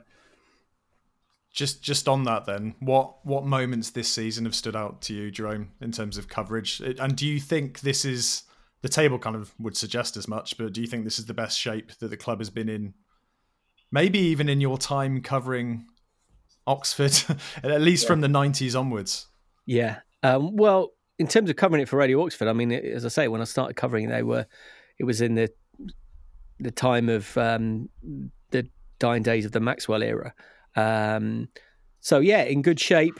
Yeah, I think so. I, I think so. On on and off the, the pitch. Um, there's there's still work to be done. I'm not sure people fully get how important the stadium situation is going to be in the long term. I think football is going to be a different animal once we're through all this because the financial situation for a lot of clubs is going to be very different. Um, but yeah, I think it is in is, is in a good place. Um, I'm not sure. I'm not sure the team is, is that much better now than the, the first season under under Appleton. By the way, but um, it's it's, yeah. it's a good team. Just you mentioned the stadium, and we had a, a note to potentially ask you about this. But when Lenagan was dealing with who was it that came in at the time? It was the when Eales he was handing the club over to Eales, mm. wasn't he? Yeah. And part of it, it was Methven as the kind of other group that was coming in, like a fans supporters group making a bid and then Eales was the other candidate. Yeah. And all of the the comments from Lenagan at the time was based around the stadium being almost complete. And I think Methven's group, looking back at an Oxford Mail article, was focusing on the fact that the stadium we will take on the club if the stadium situation is sorted and the club owns the stadium. Mm. So it felt like it was that close to being done if those are the types of comments that were being floated around. But what what's your view on what you would like to happen versus what you would think will happen in the short term view, short term and yeah. long term, I guess. Um, I think the club has to own its own stadium, or at, at the very least, the club, the, the stadium being, you know, local authority owned with peppercorn rent for for for the stadium for the club to to play in that is that is the glass ceiling that Oxford have right now. The thing that makes you know if Oxford were to be promoted to the championship, actually, do you know, maybe next season it would be more straightforward than, than normal because I think championship clubs are going to be rocky financially. So it might be easier for Oxford to be competitive. But generally speaking, that is the glass season glass ceiling that stops Oxford being able to to get into the championship and expect to stay there and hang around yeah. and maybe have one you know one good go at the the big the really big time. Um, so you know, you, you talk about that sort of time with it felt really close. There are times when on a much, much, much smaller level, I thought I was really close to a commentary deal with Firoz Kassam, only for it to not be the case. Um, I think he's a very good businessman, um, and I think he. Uh, listen, I'm not saying that it can't be done, and you know his situation financially may be hit by what's going on as well, and that might change things. Um, it is going to be a different football world that we're in once the game resumes, but I think it would be best for all, probably for Firoz Kassam as well.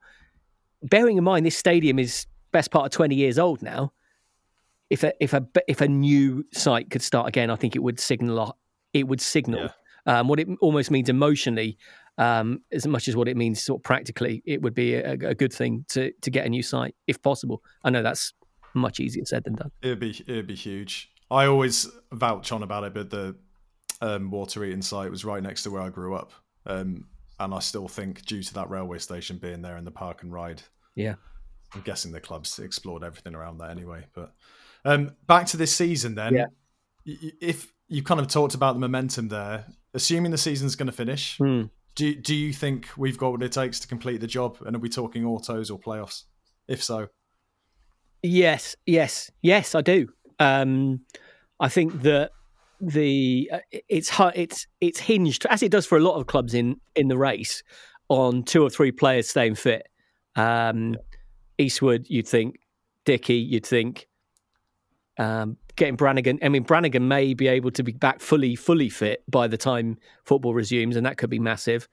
Uh, and the the other one is Taylor, and you know his situation when his loan is probably going to be up before football is played again. I think that's now.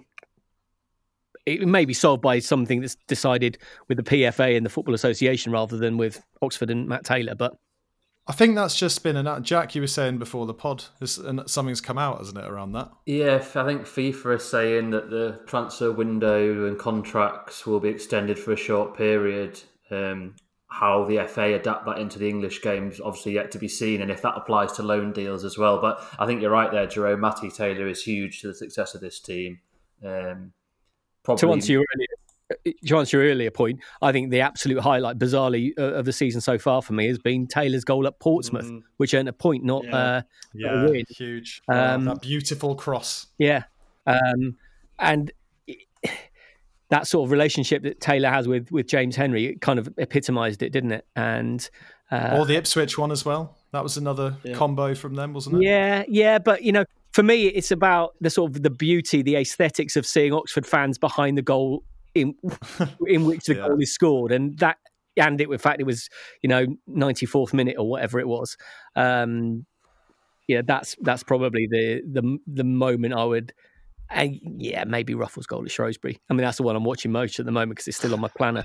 Um, but uh, uh, you know, I normally delete the quest highlights at the end of the week when you know the new one comes. So that's just staying on there at the moment. So Ruffels' goal at Shrewsbury, but yeah, that the um, the Taylor goal, I think, at Portsmouth says everything about where Oxford are this season and, and why we should be optimistic about them.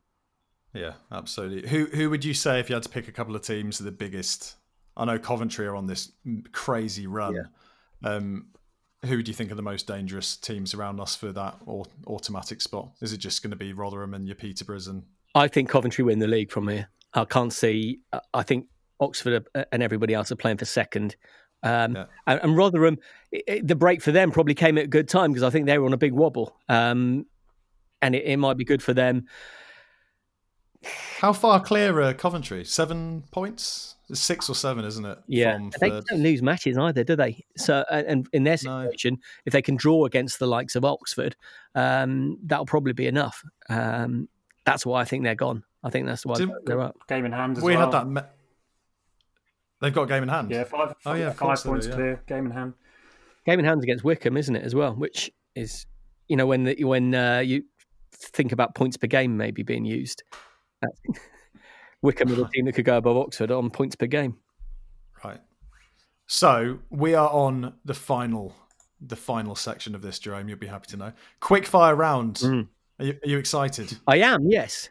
Okay. Um, we're gonna we're gonna start with worst or most demoralising games covered. Worst trips. You know, you referenced Barrow. I know yeah. it.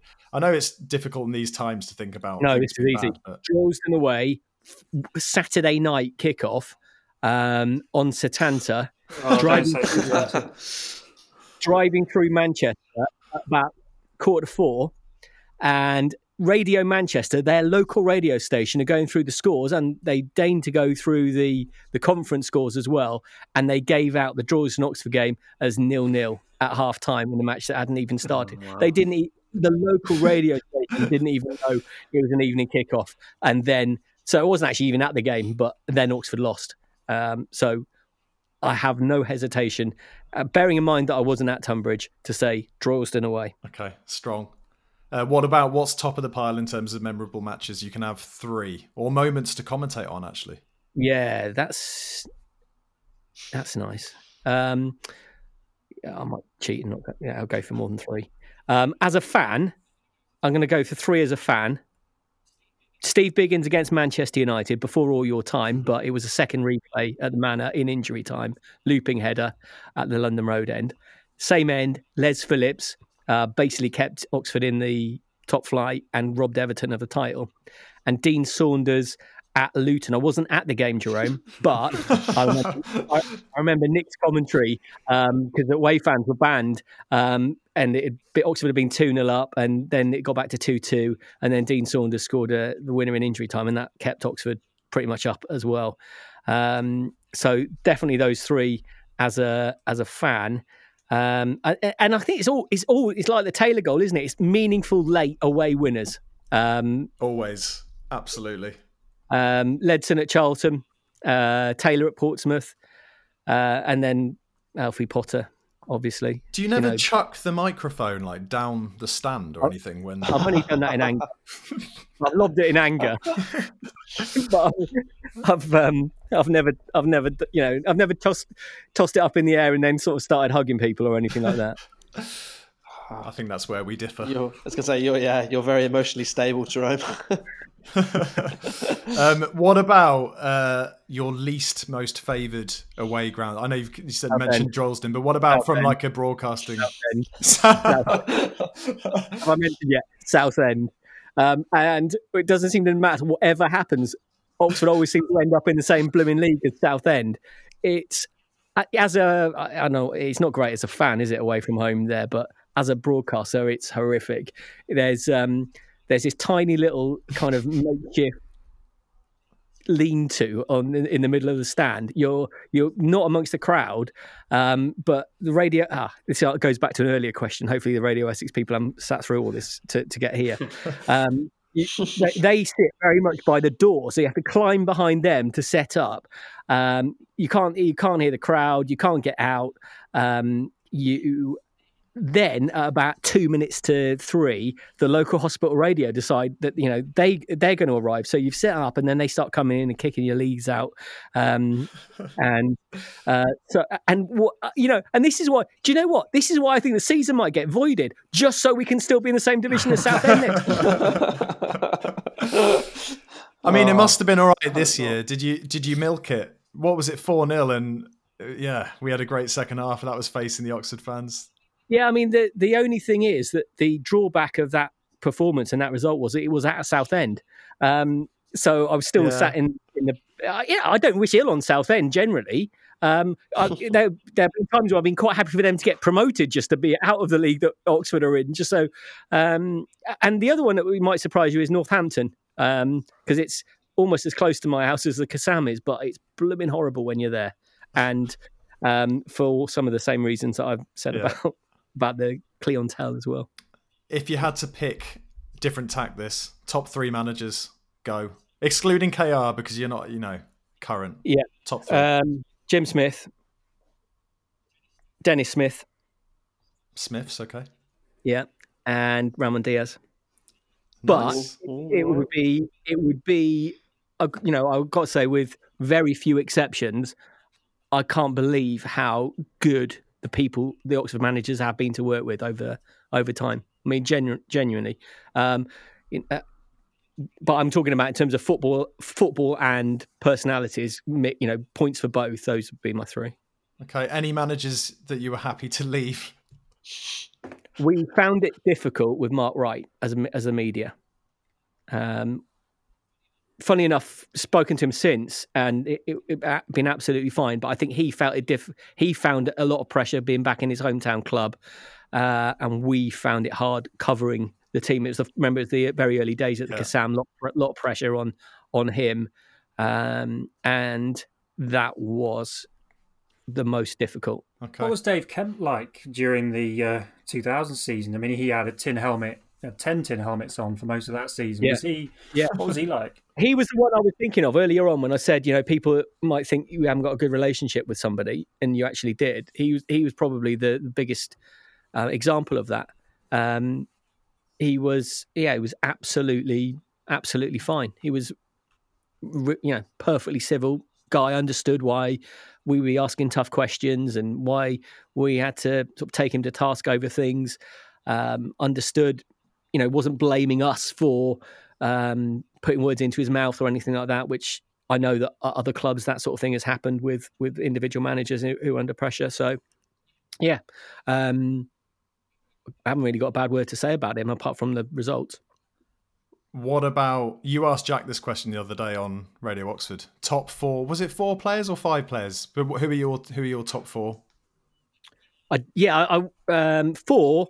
I'd go John Aldridge, Joey Beauchamp, James Constable, for various different reasons, Yeah, and Roy Roy Burton, who was goalkeeper when I started watching. nice. Is there anyone you would add? I don't know if you, we we did a last pick eleven tongue in cheek. It was a bit awkward to do. Um, Hmm. Got people to vote and all sorts. It was horrendous. Is there anyone you would put forward to join that that crew? Um, yeah, who who, sta- who who stands out? Uh, look, maybe a different question. Like who who stands out where we've signed someone and you thought, what what on earth are we doing? And then it's kind Yeah. of turned into that. I mean, I I I probably was guilty of giving up on Agamametti after about ten seconds of his appearance. for um, He scored at Peterborough. It was a beautiful tap in. I enjoyed mate, it. I could have scored that goal. Um, I, I suppose people would pick me up most on Courtney Pitt because he was signed in the sort of um, the dark days of trying to stay in League Two when it was all going going badly wrong, and I felt maybe unfairly that he wasn't his heart wasn't in it. Um, and I don't. I if I look back, I, I don't know if that was if that was the case. And I remember him coming on in 2010 in the playoff final, coming on as a sub for York, terrified that my thoughts and probably words of the time would come back to haunt me. and and I don't know if you if you realise that the Alfie Potter goal starts with Courtney Pitt taking a corner for York. yeah, yeah, yeah. Um, so yeah, maybe I was right. I mean, I, I kind of had a follow on question from this. What were your thoughts on Tom Newey? Honestly, I I thought he was fine. In fact, he was exactly the sort of player Oxford needed. Um, he was just, he was just he was, but they needed Tom Newey of two or three years earlier. In the end, I think I think his legs had gone by that point. We, we, we also had a Um, joke about it just because I don't particularly like him, and the other lads, Yeah, oh, you No, got I- right, you got can- to I ask can- Jerome. I can understand. I can, I can understand that, but um, he wasn't. I mean, he, he got sacrificed big time, didn't he, after that Cambridge game that we mentioned earlier on? Yeah. But um, I could see why he was the sort of player. And you know, in the end, Oxford went and got Joe Skarz, who was basically just a younger version of of Newey. Yeah, very similar players. Yeah, yeah, I could. Yeah, definitely attribute wise, they were very similar. But I was definitely Was definitely that Have Side of experience, proper left foot, yeah. more defensive than attacking, that kind of thing. no nonsense, as they say. Yeah, meat yeah. heads. It, it was They were. Was there anyone? I know you've covered. You mentioned Mark Wright, but was there any any players that you found particularly difficult to interview, or they'd like to? That could be like a Jamie Mackie who just wants to play around with you. No, I mean there was a, a there was a big um, kind of fashion that thankfully seems to have gone away. It's a bit more in inverted commas professional now, where players would want to you know joke about behind, and um, Yeah, there would always there would always be one that would you know start heckling in the back. Johnny Mullins was always really bad at heckling in the background of, of whoever you were interviewing. Yeah, it didn't even matter if, matter if it was the manager or something. He would he would still he would still do it. Um, I, I mean, I think you probably heard. I mean, I don't get to do a lot of the interviews after the game, which I, Nathan, isn't it? Yeah, which I think are more awkward for for play uh, for everybody really. Um, I think Dave Kitson was um, always interesting. I mean, we didn't interview him very much, but when you know, you probably had like five days worth of lead stories when he eventually did talk. Um, yeah, there was some interesting stuff there, and there are obviously players that don't want to talk to you very much. I think Curtis Nelson probably you remember that game after Oxford lost at Plymouth. Was that about eighteen months ago? Um, on I want to say New Year's Day was it? I remember was, that. Yeah. yeah, and it was uh, sort of a low point. He was back at his old club. Probably we shouldn't have been interviewing him, and that that was uh, a difficult one for Nathan that day. So yeah. um, I think you, you always have to put things in context, and like the managers, really, we've been blessed really with, generally speaking, very very good group of players um, that you you know you get to have a little bit of an insight into their lives and. You, these days there's quite a heavy turnover of players, so you, sometimes they they come and go. But I like to think that with most of them have have had an impact. You you can maintain a relationship, so you're still, and it's a good club for that as well. Yeah. Where I, I think that you see these people later in life somewhere else at a different club or whatever, and there's still that kind of bond that Oxford can really really make between people who are involved with the club because it is a bit of a family, isn't it? Let's be honest. Yeah, absolutely. I think that's just about us, chaps. Any further questions? I think we're good. To be honest with you, we could sit here all night, couldn't we? Let's be brutally honest, because I'm lapping this up. To be honest, so it's, you know, it, it has been it, it, it has been forever. fascinating. Jerome, oh, it's been good talking to, to, you guys. As I say, I listen to you most weeks, and i am you know, this is um, I haven't got. The only thing is, I don't have to take my daughter to college at the moment because it's shut. So um, you don't you don't need to do that regularly for me anymore. It's more fun talking to you guys than just listening to you. Excellent. No, it's not. It's actually more fun just listening. I have to say thank you on two counts. Thanks, obviously, for joining today. It's been it's been brilliant, and I, I think I speak for all of us for saying that. Just you've been absolutely incredible. Not just you, obviously, the rest of the the BBC Oxford team that that covers Oxford United. It's been it's say especially for us as exiles, you do yeah. us um, yeah. such a such a good service, and uh, I, I, think it would be incredibly difficult for us to keep providing the club with the level of support that we do from afar if you weren't doing what you're doing. So again, it's very funny to say yeah. so, but you know we, we realize we recognize that we're in a privileged position. Um, we're grateful that people like what we do and uh, seem to enjoy what we do, but we also know that it it doesn't just happen. Um, that yeah. we we we're not entitled to it. Um, we are we are very very fortunate to do what we do, and we're we're grateful for for people tuning into it, and you know better again if they like it. Excellent. Right, we'll wrap up there. Thanks everyone. Thanks chaps. I'm not very good at doing the thank yous, am I? But thanks John, thanks Connor, thanks Jack, and uh, we'll, we'll chat to you in a bit. Cheers.